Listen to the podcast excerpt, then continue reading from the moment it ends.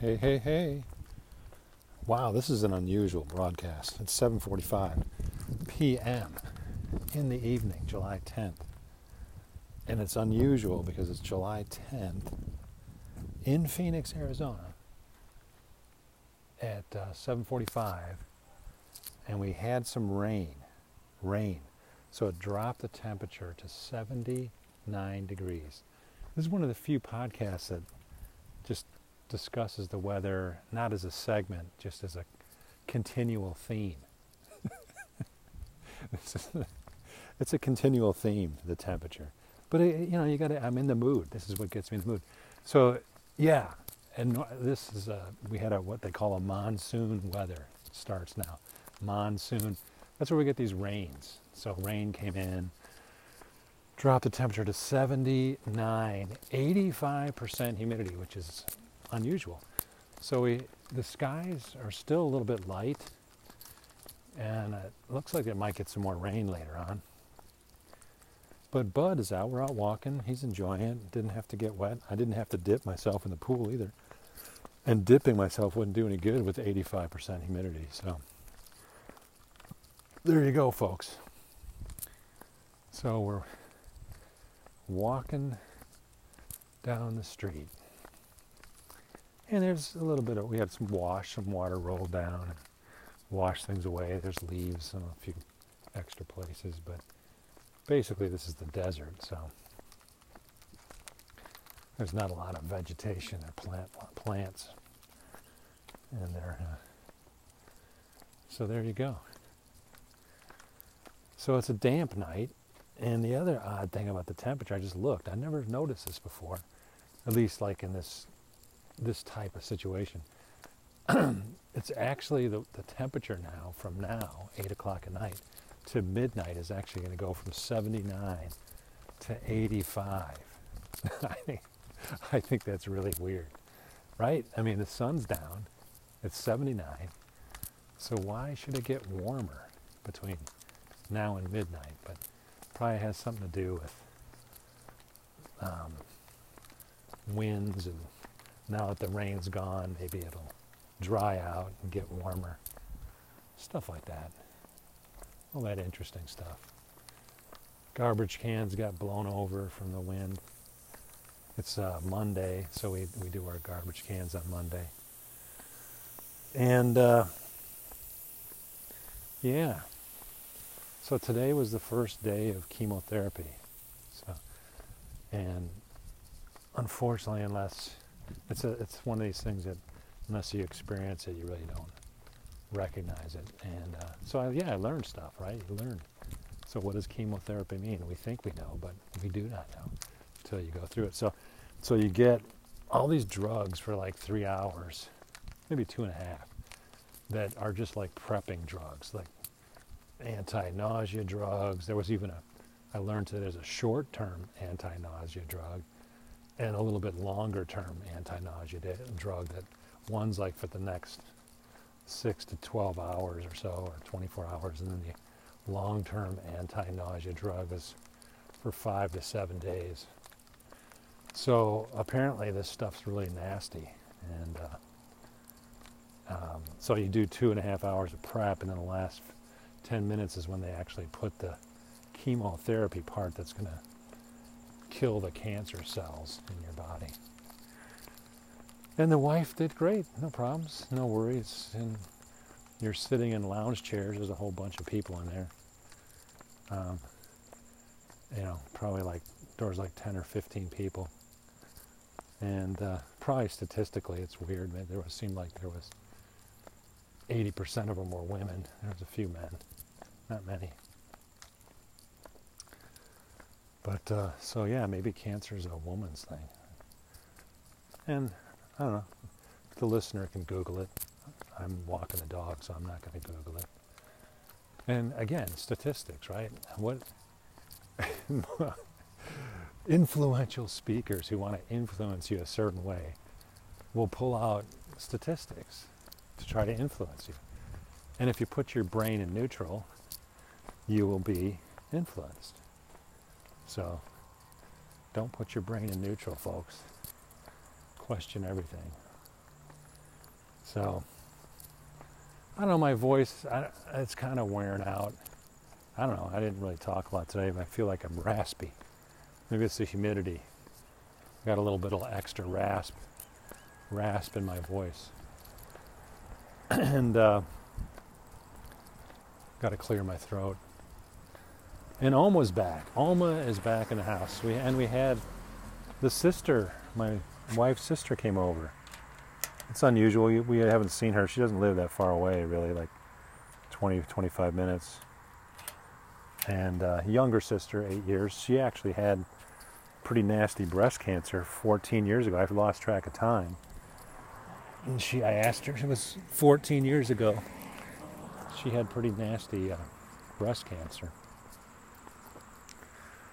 And, uh, but that was nice of her to come over. She, she's got two kids that are, must be like 16 and 18. And, uh, yeah, family dynamics. She's a really nice sister, but, you know, the husband's a little different. Yeah, I'm sure he's a great guy in his own way. That's right, I did talk about him. His name's Mike, too. And like I said, the Oma's got two son in laws. That's all she's got. Two daughters, two son in laws named Mike. And Mike is her favorite son in law. It's just, which Mike is it? So, there you go. There you go. This, this, this kind of podcast is dangerously close to getting me in trouble. But um, I don't need to go there. Maybe I'm maturing. That's a good sign. Don't don't uh, don't have to win every battle, right? That's maybe that's maybe that's the love everybody always philosophy. Don't need to win arguments. Man, when you're younger, folks, if you're 25, 35, you probably can't relate to this because everything seems so damn important and you know, you got to win the arguments, and uh, maybe I don't know, maybe it's the testosterone or something. I don't know. I don't know. I weighed in this morning. I was happy. I um, hadn't really gained any weight, so maybe my workouts and building a little bit of muscle. I can't, couldn't possibly have built that much muscle yet, but I'm heading in the right direction, and I like that. I like that. And I might even. Uh, um, go for a run tomorrow morning because it's if it's it's going to get 85 at midnight, but I think it might cool back down to 79 in the morning. In which case, running at 79 is not too bad, even though it's probably still going to be high humidity. But yeah, this is a one-day respite, probably, unless it rains again. But these these are uh, unusual Arizona days and I guess it's a nature shows you that uh, you know we make so many damn assumptions about stuff, right? Like Arizona, it's hot in the summer. I'm getting a cool breeze right now, folks. I mean, this is really comfy. It's wet, but it's not bad, and it's not normal. So it's a little bit of uh, changing things up. Change things up in your life. So uh, yeah, so often it's just the grind, grind, grind. And I noticed on a, um, I, I scheduled an appointment at nine this morning. I was in trouble because I didn't, I didn't pick up on my calendar that I had a work team, once a month team call at uh, eight, and it was scheduled for 90 minutes, and I wasn't expecting it to go that long. So I, I did the uh, 2018 kind of a modern time cell phone head earbud thing, mute on your phone tricks, where you kind of there's like 15 people on the phone from all over the country, maybe some in Europe. I don't know if the guy's dialed in from Europe or not. And uh, listened. And uh, yeah. And I'm in a new company. It's it actually feels like grace, a spiritual thing, a spiritual concept. Normally, grace is happening in my work, and I really like it. I, I'm thinking, man, when I was younger, I was always stressed out, trying to like, what do I got to do next? What do I got to do next? And just so zuverlässig is the German word for it. Zuverlässig. It's like, um, just, there's probably other good German words for it too. But zuverlässig, what is that, baby? Zuverlässig. It's like flight and fleißig. Fleißig. It's like you're just a hard worker, get down to it. Oma's like that. You know, we had a good talk about Oma's work habits. She's just, uh, I guess I don't like that OCD term, but whatever, people use it. She just like wants to clean everything all the time. She's always got to be busy cleaning. Um, so, uh, yeah, grace in the workplace. I just feel good about it. And hopefully I, I can keep experiencing the grace and uh, move forward. So I think there's some good things here. I got to be, uh, because I was, I took care of some critical things on Mondays. So Mondays, they for because basically my job is a networking job, communicating, calling people, and so and a lot of times the people I need to talk to, what we're our service that we provide, which is manufacturing stuff for them, we the stuff that they need to buy from us is not like the most critical item that they need, but they still need it. So it's still important. And so it's all about manufacturing. And they usually have other problems, you know. But people try to specialize and say, well, we're focused on electronics, so even though it's an airplane and airplanes don't really fly based on electronics. Electronics are used to navigate, help the plane, help fly the plane, keep the plane safe. You know, but it's the mechanical stuff. Like the the turbine engines that are putting out the power and the wings which are static. The, the wings don't move in a fixed wing. That's why they call a, they call things a fixed wing airplane because the wings are just hanging out there. And as opposed to a rotary wing aircraft. A rotary wing is more commonly called a helicopter.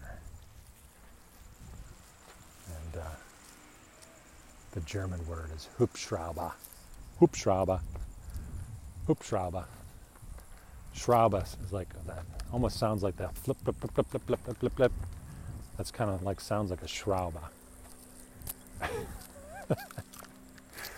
just to just to like be a little jingoistic with the German language. There's that's kind of a cool sound. Jingoistic German. Um, where was I? Yeah, Grace. So Mondays are a little bit. You don't want to call like somebody you want to develop a relationship with, call them, get a hold of them, set up a meeting. If you do it Monday morning at nine, like most of these people are like normal jobs. They they enjoy their weekend, and then some of them are in real big companies, and they're just part of the cog in the machine, right? So, yeah, I guess I've been a cog in the machine for a long time. so, depending on the person's position and where they're at, they more than likely, the majority of people come in Monday morning they're like, they're focused on their immediate, like, okay, just been off for two days. What's going on? What do I catch up? So they don't want a phone call from a salesman's or business development executive, right? That that says, "Hey, uh, let's talk about your circuit boards on Monday morning at 8:30," because uh, we're not the most important thing in their lives. I mean, there are some people that it is the most important thing, but until I get to know who those people are, I don't want to try to call them 8:30 on Monday morning. So it's just a natural rhythm, and it works also for job networking. If you're looking to talk to somebody about a job if you're unemployed, which really sucks being unemployed. But maybe it's a rite of passage, a passage in life. And uh, so you want to make contact with people and set up meetings too. But again, you don't want to call uh, call people Mondays because they're just getting their themselves back oriented to their jobs, to their work, and depending on the person, you know, they don't. They're like someone, that, especially someone that's never been out of a job. They're kind of like, if you call them, they're like, "You're not. You, lost your job? What? You got laid off? Well, what's wrong with you? You know." so, and they're like, "I really don't want to take this call right now. I want to get back. I got I got stuff to do. I got to go to a meeting. I got to do a PowerPoint. You know, blah blah blah." So, unless you're talking to people that are more mature or whatever, it's just play it by ear. You, just, you never know. There's no hard and fast rules, but generally, generally Monday's not a great networking connect time for people you're doing business with.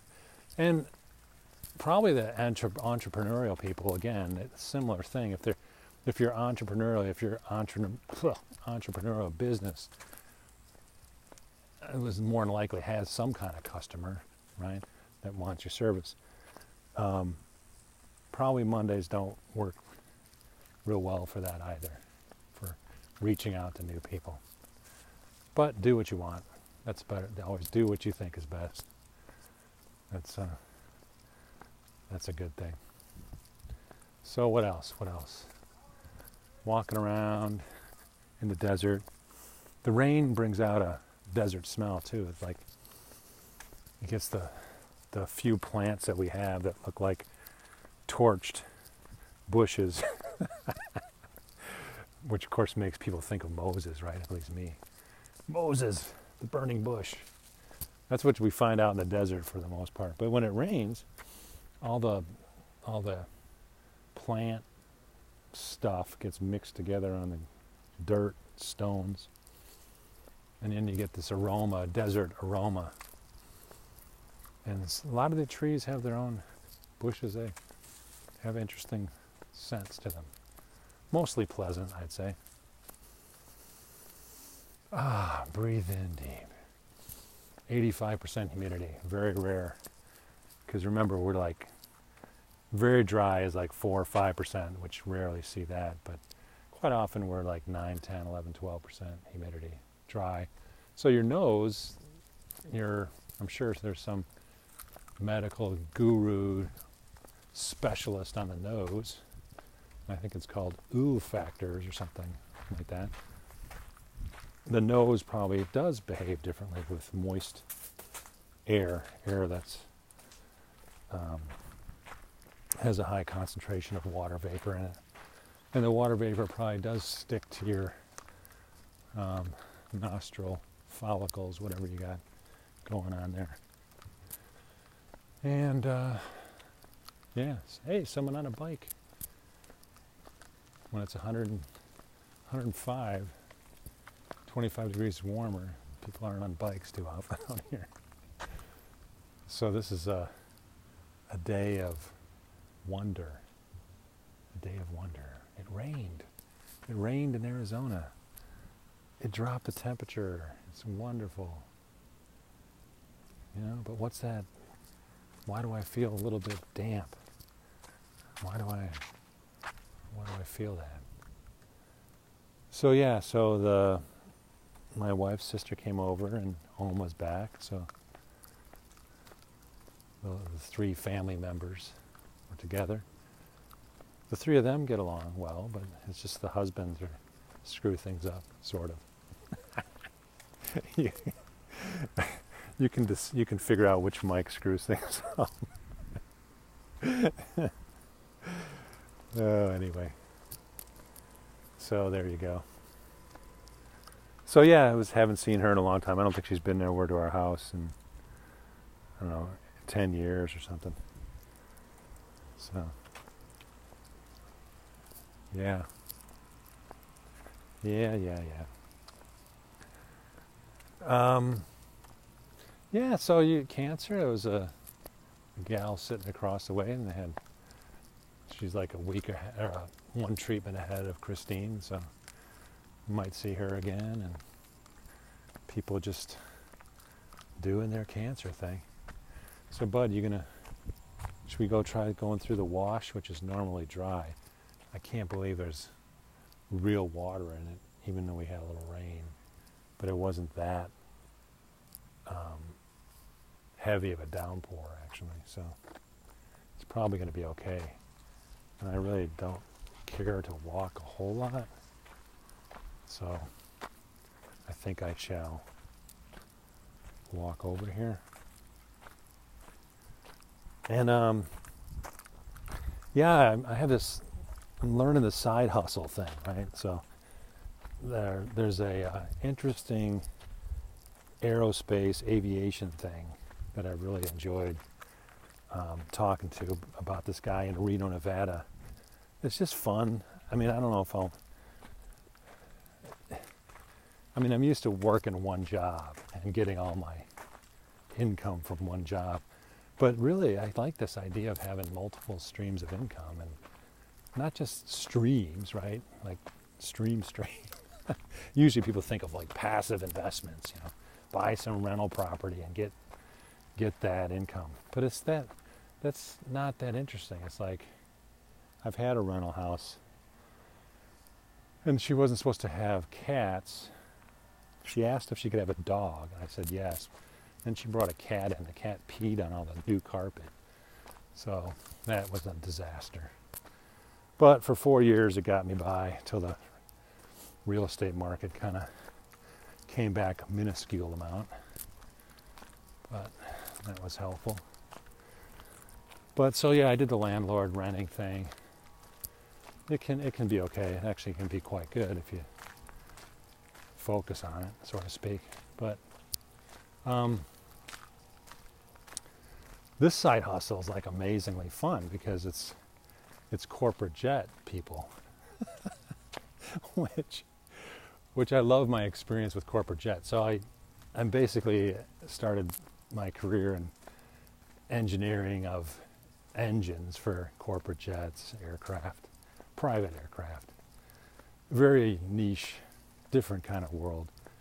But it's these engines are expensive to develop, and so then they stick around forever. And uh, coincidentally for you, you fans of the that love the military and defense, there's this um, company in San Diego called General Atomics. Now, they they're a bit goofy because just by their name, and I'll, their main product is this thing called the Reaper, Reaper, MQ-9 Reaper, which is a drone. So, whenever you hear about the drones in the Middle East dropping big bombs, it's there is only one drone that can do that, which is the Reaper. Doesn't that sound ominous? The Reaper? well, turns out it was a, I think his name is Ziggy something, some German engineer got hooked up with these guys in San Diego. And they, they thought they were going to do like service of Navy nuclear ships. And so the atomics part of it comes from that. So they branded themselves General Atomics, not knowing where the business was going to go. And uh, and I, I, don't have the whole story. Come on, I mean, I'm just walking my dog, right? There's no prep in this. I'm just thinking about it. So uh, the engine on the Reaper is a TPE, turbo prop engine, branded TPE 331 from like the 1970s. Okay? So there's a company in Phoenix, Arizona, which I eventually worked for, but they started their name out as Garrett um, Turbine Engine Company, or Garrett. Some guy named Garrett in 1949. From California, moved to Arizona, did some aerospace entrepreneurial stuff eventually he was making engines for small planes and things. So it turns out the designers in San Diego, they're going to make this drone Reaper thing like 15 years ago. And they actually want to make everything themselves. They were kind of goofy. The German guy's like, "Oh, we don't, we don't want to, we don't want to buy stuff from people, you know." And they go, "What, what is it? We, we can make an engine. We can make our own aircraft engine, right?" Then they realize how dumb it would be for them to try to make their own engine. So they ended up buying this old design, but it was perfect for them. It was like a 900 horsepower engine, and it was just what they needed. So why mess with it? Why, why spend millions of dollars to make an engine for this funky drone ship that they didn't know was going to go anywhere? But it did, so it was really popular. So I think they sold like five, six hundred of them. They're still selling. Uh, that drone, the Reaper, it's the best drone in the world. Well, payload wise, anyways. And some other companies are coming along. So you, you can be first to market with something, but then, um, especially in military, they're like, well, who else can make a um, drone? So now Northrop Grumman has a MQ4. So MQ is some kind of military designation for drones. So you have the MQ9 is the Reaper, and MQ4 is this Northrop Grumman Titan, I think I want to say. I have to look it up. Google it. MQ4 Titan. And oh, by the way, a, trick is to put wiki in the end of it. So, like if you're going to Google Reaper, do Reaper Wiki, W-I-K-I, and you'll get a, you'll get taken right to the Wikipedia page. And I usually go right down to the specs down at the bottom of the page, and you can see whose engine's on there, who's got the engine. So on this Northrop Grumman is Rolls-Royce Indianapolis, which is a whole nother story. I'm too close to home to give you the whole Rolls Royce Indy story, but essentially the short version is it was originally called Allison Gas Turbines Engine Company, owned by General Motors. And they did military engines. And um, then the General Motors said, This is stupid. Why are we in the aircraft engine, helicopter engine business? So they sold it to Rolls Royce in the UK. So now Rolls Royce had an American company. So they could sell their stuff easier to American military and stuff. Plus, they basically just improved or made some of the improvements that invested in existing product. So they've done well in Indianapolis. Not a great place to live, but it's one of the few places if you want to do gas turbine engines for aircraft. You got the Rolls-Royce RR250, which was just an Allison 250 on a Bell 407 helicopter. Lots of those made. And um, they also have the Osprey Osprey engines with the Liberty engines, which are like an AE I don't know, 2009 C engine or something crazy like that. But basically, that's the tilt rotor, the Boeing Boeing Bell tilt rotor that um, I think it's an MH22. The Marines fly them, the Army has some, I think even the Air Force. But that, that is a tricky airplane because basically they have these huge props on them because they're going to tilt it and it'll turn into like a helicopter mode. So it switches from um, rotary wing flight, like a helicopter, and tilts into fixed wing flight, which is uh, where they, they look like turboprops. And the nice thing about that is, is you, helicopters are really hard to get to fly at more than, let's say, 150 knots which are roughly, that would be like 170 miles or something ground speed. So helicopters are great for vertical lift, landing in tough spots, but their range isn't that great because they're slow. So you're going to run out of fuel. So the Osprey design is it uh, when those tilts, you, you basically use it vertical takeoff, and then when you want to travel distance, you tilt the rotors down, and then you're probably going like 260 knots or close to 300 knots. Get to where you want to go, and then the tricky part is like, how do you transition from um, horizontal flight or fixed wing operation? Then you got to slow down, I imagine, and I'm sure the pilots have a lot of fun with that. Um, and get it into vertical mode. So yeah, that transition is probably really dangerous because you're using the wings, fixed wings for lift, and then you're switching to the rotary props. So how did I get on that? Just the engines? Well, I forgot where I got.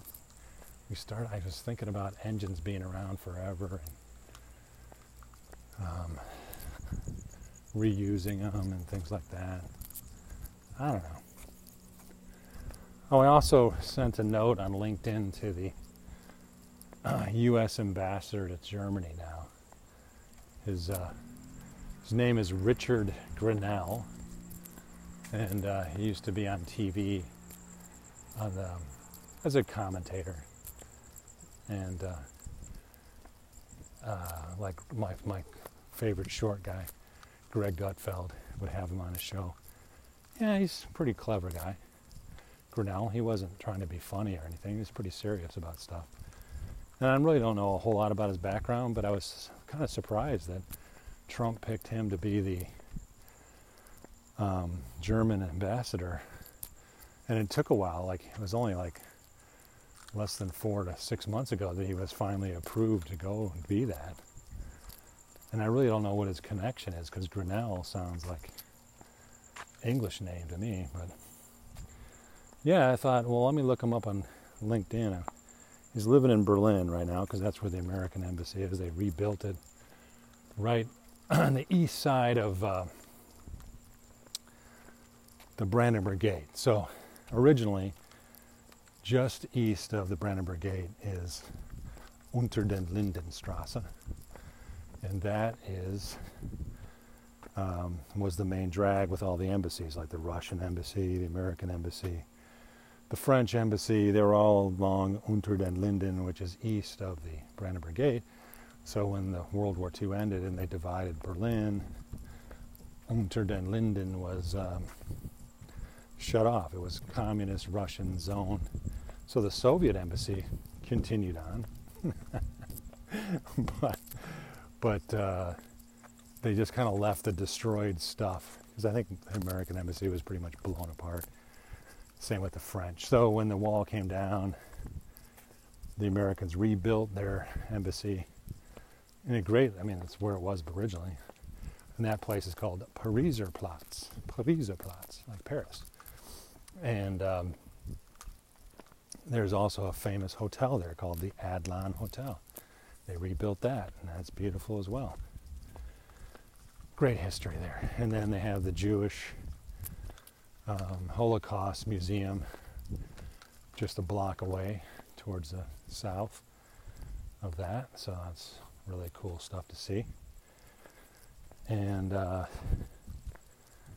yeah, so Richard Grenell, I sent him a LinkedIn request and also a in mail because uh, yeah, I thought he he's uh, he seems like a pretty cool guy. And I told him I was knightish I'm envious that he's the uh, U.S. ambassador to Germany I'm not. You know, how come I, I, didn't have the connections with Trump or something to to get to be the ambassador? So, but that's cool. You know, you know, maybe someday, maybe I can get get sucked in. I'll I'll work this guy over and uh, send him emails. Like July 20th is coming up. So it's already the 10th. So 10 days from now is the famous Klaus Schenk von Stauffenberg attempt on assassinating Adolf Hitler in the in the Wolfsschanze in present-day northeast Poland. So he flies out there with a bomb, sticks it under the table, leaves the compound, flies back to Berlin. He's supposed to kill Hitler, and they were supposed to take over the German government in July of 1944. And that would have changed history. There would have been no, more than likely, it probably wouldn't have been a divided Germany because it would have ended the war before the Russians came in from the east and all that. But unfortunately, Hitler lived. So there was a street called the Bendlerstrasse. Bendler. So within 12 to 20 hours after the bomb went off, Stauffenberg made it back to Berlin. And there was a whole office of people trying to take over the city. It looked pretty impressive. They had a lot of people convinced that Hitler was dead, but he wasn't. So then when he got back on the phone, basically the whole plot crumbled and they, they got gunned down. Basically lined them up in this courtyard of this building and killed them all. And that building is still there. and uh, very moving experience to visit it. And they renamed the street Stauffenbergstrasse. So Klaus is one of my favorite guys. And uh, that's coming up in 10 days. So I don't know if Richard Grenell, the ambassador, is going to write me back, but uh, I will send him a note and uh, and get my friends in Berlin to to kind of work with them and see if he can get invited to it. And Klaus's wife wrote a no, she didn't write a book. I'm sorry, forgive me. Klaus's wife lived on a bit uh, dicey because she she was pregnant with a child when that happened. So of course Hitler wasn't too fond of what was going on. you know, dictators usually look fondly, don't look fondly upon assassination attempts. so unfortunately, Klaus's wife from way down south of Germany got pulled into interrogations and everything. And she was um,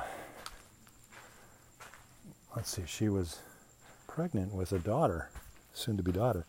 So it was a bit dicey there, right? I mean, he was he had General Rommel, who was a hero in, in the German army. He was given the opportunity to commit suicide because of his involvement. So he committed suicide, and uh, yeah, a lot of people died because of that failed attempt. And uh, so we didn't know what was going to happen to old Klaus's uh, wife, right? I mean, he was the main, main, main dude dropping the bomb. So Klaus drops the bomb, and f- fortunately, um, Klaus's wife was not executed, and her, she gave birth to a daughter, and her daughter lived, and wrote a book about her. Uh, her fa- mother and father. And uh, it's in German, so I've tried reading it a few times, but uh, I usually fall asleep because it takes a little extra energy to uh, read in German. But maybe someone should translate that book. I'm sure it's an interesting read. And I'm sure if I translated it, I would actually have to read it and understand everything, which is not a bad not a bad problem to have. And uh, so she I think she's still alive. And I had an eerie when I lived in Berlin in probably I don't know 96 or something the summer. Might have been 96 or 97 the summer. You know, I was like I was like, well, I don't know what's going on. It's Saturday. Hey, it's July 20th. Let me go down, check out. I was like, it would be take me 30 minutes to get there from my apartment. And that's just taking a subway and walking over. So I said, you know what? I'm going to do it. So I went to Bendlerstrasse or Stauffenbergstrasse, walked in, and it was kind of a surreal experience because even though I don't really know what surreal means, what what the, what does surreal really mean? So here's what happens: I walk into this courtyard. there's all these folding tables set up on a cobblestone um, floor, and I'm looking around, and it's it's actually called the um, they turned it into a museum too. So it's a museum, and it's the Resistance Museum. It talks about all the different people that were resisting Hitler. They weren't very successful at it, but they did. And uh, so Klaus Schenker's, they, they, they have a celebration on the 20th of July, a solemn celebration. I walk in there, there's nobody there. I don't see anything. I might have been, who knows, maybe I was three hours early. Maybe I was three hours late. I don't know. It looked like nobody had been there. And the first, I think I was, I must have been early because on the front row there were all these little placards that said, in German, said uh, reserviert for the Mitglieder, you know, the the members of the museum, right? And I thought, oh, this is cool. I'm going to take one of these things. so, so I thought I'm going to take it. I'm here. I'm an American. I'm probably never ever be back here again. So I'm going to take one of these babies, a little piece of paper, cardboard, still have it, and it's great. So I'm a member of the resistance. you are talking to one of the. I should actually figure out how to become a member. I like that. Um, a real member, a, a, a, a dollar, Deutschmark, euro paying member of the Widerstand Museum. That's it. Mitglieder der Widerstand Museum. And uh, yeah, so man, did I wander on that, but it's all good stuff. So July 10th, 10 more days. Richard Grenell, the ambassador, needs to have that experience. He doesn't know it. Maybe he's already had it. Maybe he is a member. Maybe he's related to Klaus Schenk. I don't know. It is what it is. But there you go. You are talking to. I must be in a German mode the last couple days because I think yesterday was talking about Angela Merkel and the coffee. So, yeah. And again, most of you people don't really care about Germany. You probably think they're all evil Nazi bastards, which I probably did too, and I had influenced by World War II movies. But I lived there five years, and it's very different than that. Let's just say that it's not quite the way the World War II movies make it out to be. So yeah, wonderful people and uh, great history. What a what a challenging time. So I don't know what I'm going to name this one now. I, I forgot where I went. I went all over the place in this one, and um, I might do Joe Jackson's "Everything Gives You Cancer" just for my wife. So, but there's a lot of Klaus Schenk in there too. All right, everybody. Have a great night. Bye bye.